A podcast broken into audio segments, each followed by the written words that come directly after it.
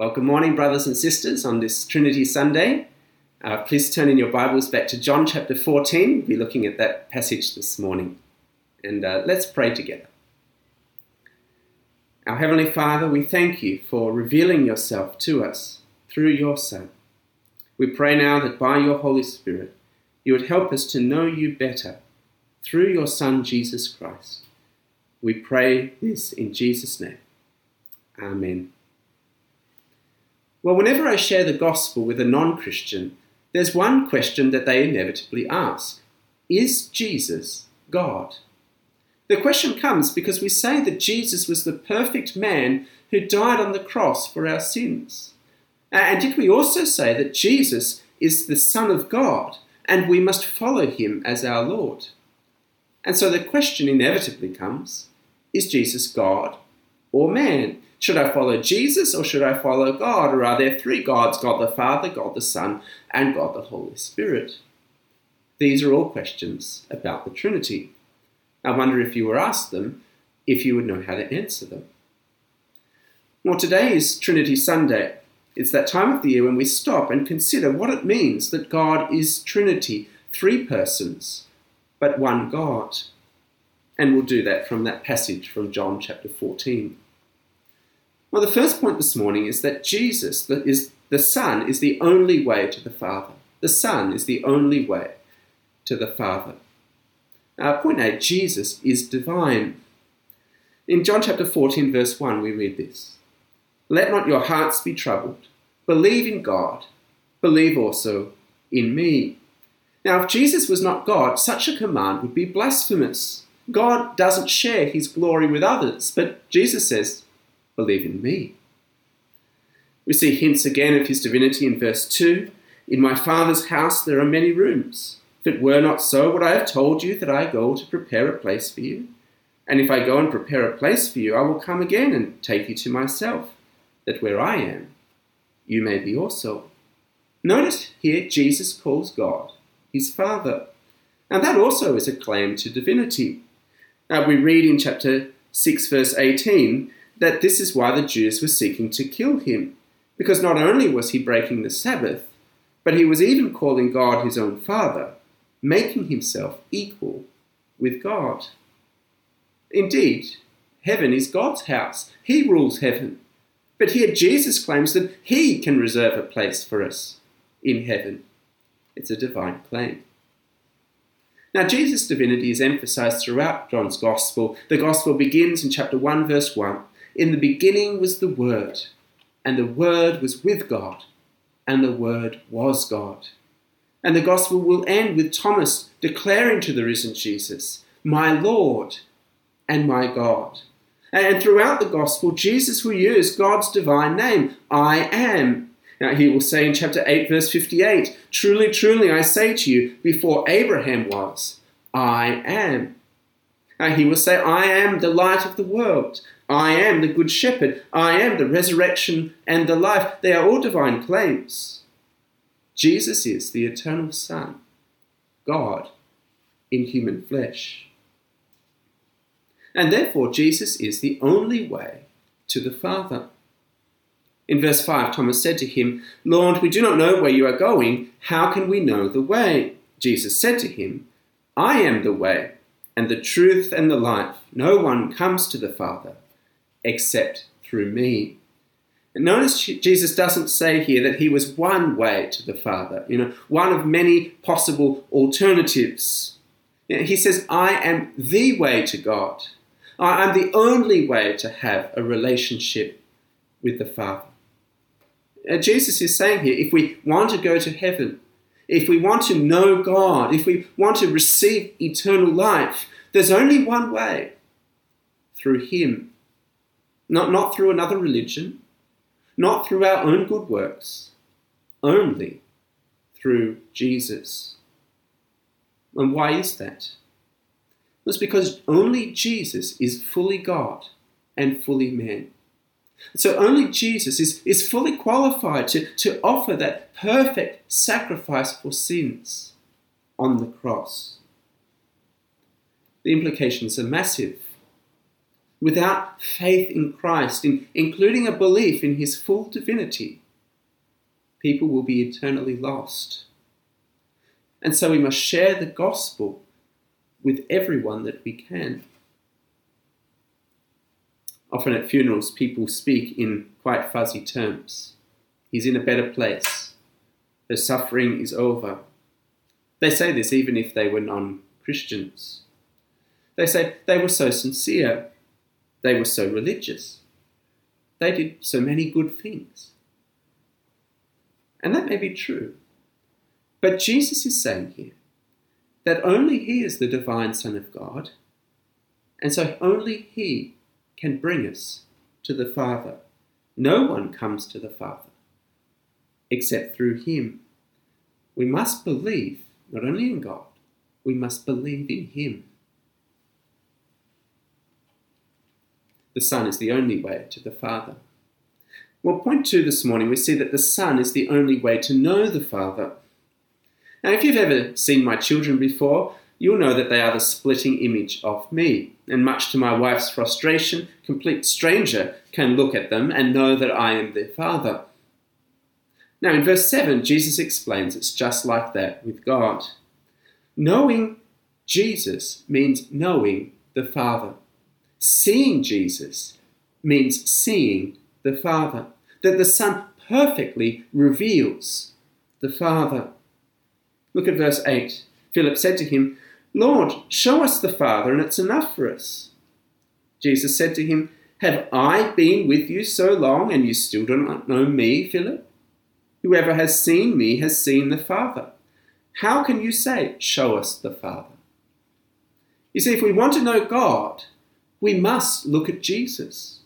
For Jesus' words are the Father's words. Jesus' works are the Father's works. Jesus' character was the Father's character. Jesus' glory was the Father's glory. As you see Jesus, you see God.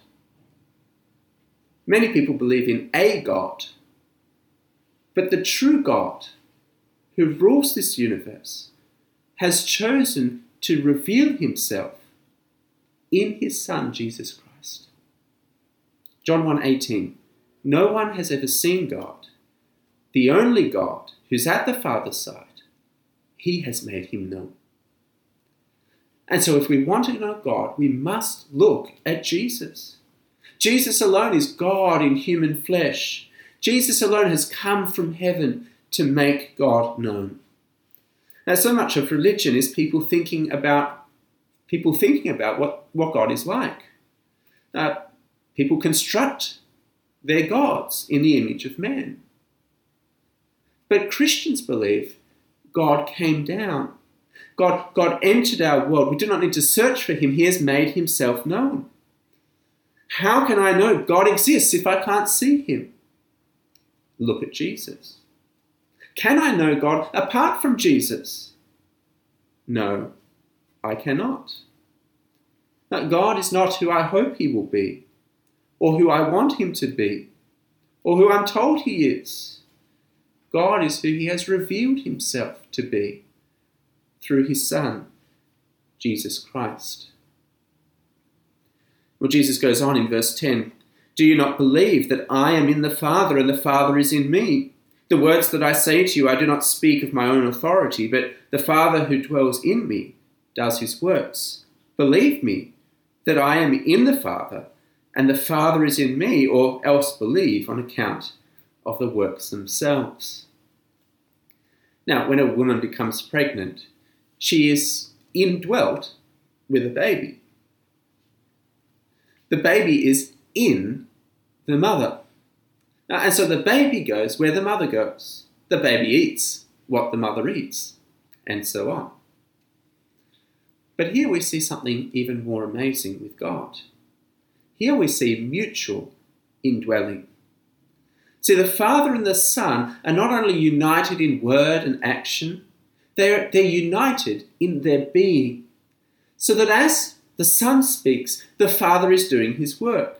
As Jesus performs his signs, you see the Father's glory. And as Jesus carries out his Father's will, we see the Father's work. This is why Christians believe in one God, but three persons. Father, Son, and Spirit, three persons, but only one God. Because the Father, the Son, and the Spirit are so intimately related that they, they mutually indwell one another, sharing the divine essence. Three persons, one God. And so the Son glorifies the Father. We don't have time to dwell uh, too much on the greater works in verse twelve. Uh, these greater works are about bringing people from spiritual death to spiritual life through the gospel. And you can look at John chapter five, verse twenty and twenty-one to confirm that. What I want us to see is the other person-centered nature of the Trinity. The Son glorifies the Father, and the Father is glorified in the Son, and the Spirit is glorified as he brings people to the Father through the Son. What Jesus says in verse thirteen, "Whatever you ask in my name, this I will do it, that the Father may be glorified in the Son." It's another remarkable verse. As we pray to the Father, Jesus says he answers our prayers. And he does that to the glory of his Father. The Father is glorified in the Son. Now later Jesus will pray in chapter seventeen, verse one, "Father, the hour has come.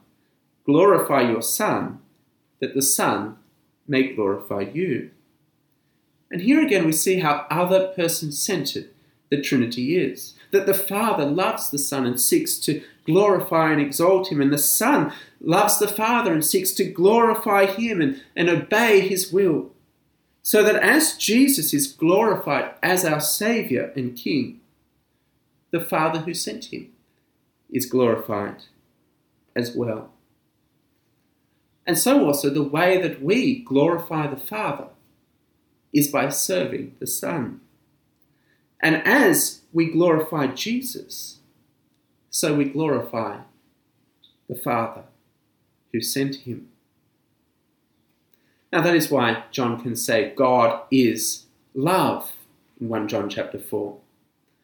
Because for all eternity, the Father, the Son, and the Spirit, they have existed in this perfect, loving relationship. God is love. And so if we truly know the Trinitarian God, we too will, will love like God does. We will be other person-centered. So John writes in First John four, verse ten, "Anyone who does not love does not know God, because God is love." You see, if we know God, we will not live for self, and we will not live for stuff. We will live to serve. Because that is what the triune God is like. Father, Son, and Spirit. They love and serve one another. So if you know God, does it show? How are you being other person-centered as a spouse, as a parent, as a worker, as a neighbour, as a congregation member? Be worth reflecting on that this week. Well, so far we've mainly focused on the Son. He's divine, he reveals the Father, he glorifies the Father, he's the only way to the Father. But in verses fifteen to twenty-six, we focus our attention on the Holy Spirit. And we must understand that not only is the Son divine, but the Holy Spirit is also divine. Now, sometimes people talk about the Spirit as an it, uh, as some impersonal power, you know, a little bit like uh, Star Wars, "May the Force be with you." Right? But the Spirit is not a force. Right? He is a person. He is the third person of the Trinity. And that's why in these verses he's called he and not it. Look at verse fifteen. "If you love me, you will keep my commandments. And I will ask the Father, and he will give you another helper to be with you forever, even the Spirit of truth, whom the world cannot receive, because it neither sees him nor knows him. You know him, for he dwells with you and will be in you. We're told in verse seventeen, we will know the Spirit. But you cannot know an it. And you, you, you cannot have a personal relationship with a, with a spoon or a clock or a car. But you can know the Spirit, because the Spirit is a person. And throughout the Scripture, he's described in personal terms. In verse twenty-eight, twenty-six, the Spirit will teach the disciples. Elsewhere, the Spirit will give gifts. The Spirit can be grieved. The Spirit can be lied to. These are all things that a person can do. And in this passage, we see what the Spirit does. In verse sixteen, he proceeds from the Father and the Son. Verse sixteen, I will ask the Father, and he will give you another helper to be with you forever. Notice how, even though the Father and the Son and the Spirit, they're all equally divine, there's an ordering in the Trinity. The Father sends the Son, and the Son glorifies the Father, and the, the Father and the Son send the Holy Spirit. The Father is the creator and origin. He chooses, he plans, he wills. The Son is the fulfiller. He obeys the Father. He, he does his will. And, and the Spirit dwells in us, pointing us to the Father and to the Son. Father, Son, and Spirit, all equal in status, equally divine, but, but different persons with different roles. And the role of the Spirit here is to be our helper, our advocate, to dwell within us. Verse eighteen, I will not leave you as orphans. I will come to you. Yet a little while the world will see me no more, but you will see me. Because I live, you also will live. In that day you will know that I am in the Father, and you in me, and I in you. We were reminded last week, we do not walk alone. Uh, the Spirit lives within us, changing our hearts, giving us faith, transforming our lives. And here is another wonderful promise. As Christians, we're not orphaned by our Heavenly Father. We're not abandoned by his Son. The Father and the Son, they dwell in us by the Holy Spirit. Verse twenty-three, if anyone loves me, he will keep my word, and my Father will love him, and we will come to him and make our home with him. Now that's another remarkable thought, isn't it? In the Holy Spirit, God, in the, in the Old Testament, God dwelt in the temple. He was so glorious that no one could approach his presence. But we're told here, if we are Christian, then God the Father and God the Son dwell in us. They've taken up residence in our hearts by the Holy Spirit. And that means that we cannot get any closer to God than, than we are. We might feel far from God when we sin or when we're suffering, but in reality we're not. If we are a Christian, God dwells in our hearts. He, he couldn't be any closer to us. He will never leave us or forsake us, no matter what happens. In fact, verse twenty tells us that we can experience that same union with Christ that he experiences with his Father. Look at verse twenty.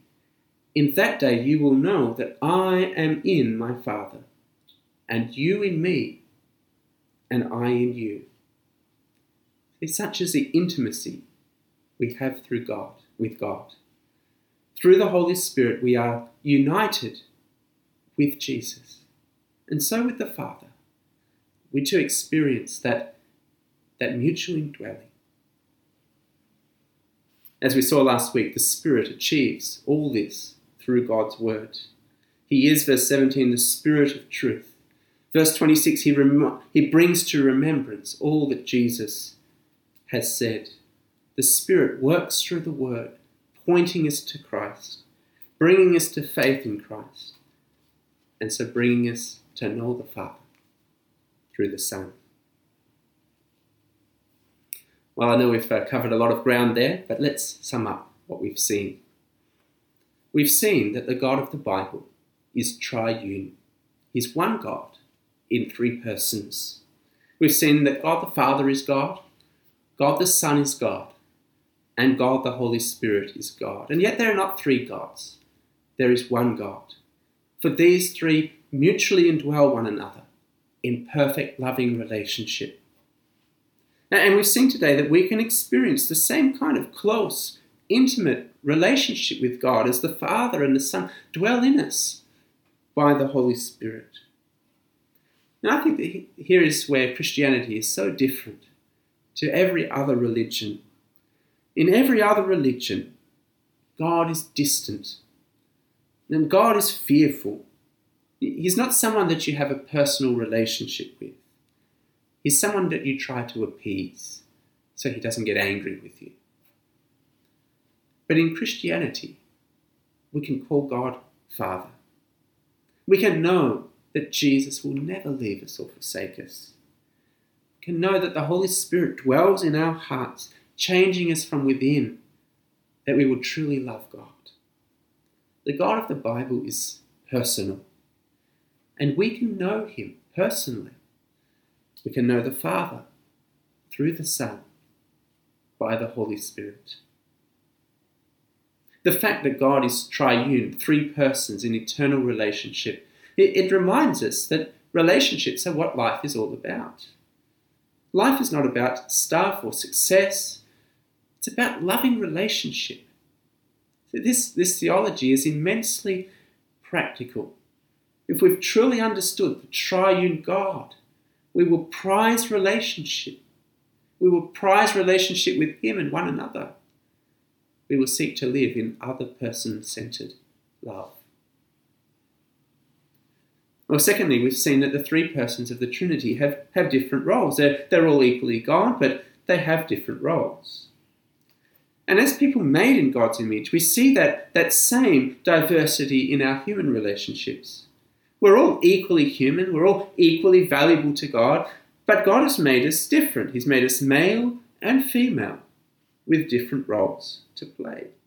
And we see that expressed in, in marriage as the, the husband is to lead in, in laying down his life for his wife, and the wife is to honour and submit to the husband. They're both equally married, they're both equally important, but they've given different roles. And we see it expressed in church as well. We're, we're all one body in Christ, but we're also very diverse. Different races, different languages, different ages, different gifts. We're all equally valuable, we're all equally important, but we're all given different roles to play. And so as we embrace our different roles as men and women, as we, as we use our different gifts to love and serve one another, we reflect the image of the God whom we serve. Well, do you know this God, this God who is Trinity? Because he is the only true God. If by the Spirit we have believed in the Son, then we look forward to spending eternity in the Father's house, in heaven itself. We will know him. We will love him forever. Now, if you have not yet believed in, in Christ, then understand this. There's no other way to salvation but to believe in the Trinity. Jesus is the only way to the Father. Jesus is the only way to know the Father. And it's only by the Spirit's work that we will ever come to recognize Jesus as our Lord and God as our Father, and so be saved. So believe in God. Believe also in Jesus by the Holy Spirit. Let's pray together. Heavenly Father, we praise you, Father, Son, and Holy Spirit, three persons, one God. We thank you that, Heavenly Father, we can have a relationship with you through your Son, Jesus Christ. We thank you that he came from heaven, he took on human flesh, and he died on the cross, offering that perfect sacrifice for our sins. We thank you that he ascended to heaven and that you have poured out your Spirit upon us, that our hearts may be changed, that we may recognize Jesus as our Lord and you as our Father. Father, we pray that by your Spirit, you would help us to come to know you better. You would help us to love you more. Help us to serve your Son and so glorify you. And we pray that you'd help us to show our love for you in how we treat other people, that we would be other person-centered, that we would recognize that we are fundamentally equal, even as we are different. And so we pray, Father, that we would bring glory to you as we serve you in our lives. In Jesus' name we pray. Amen.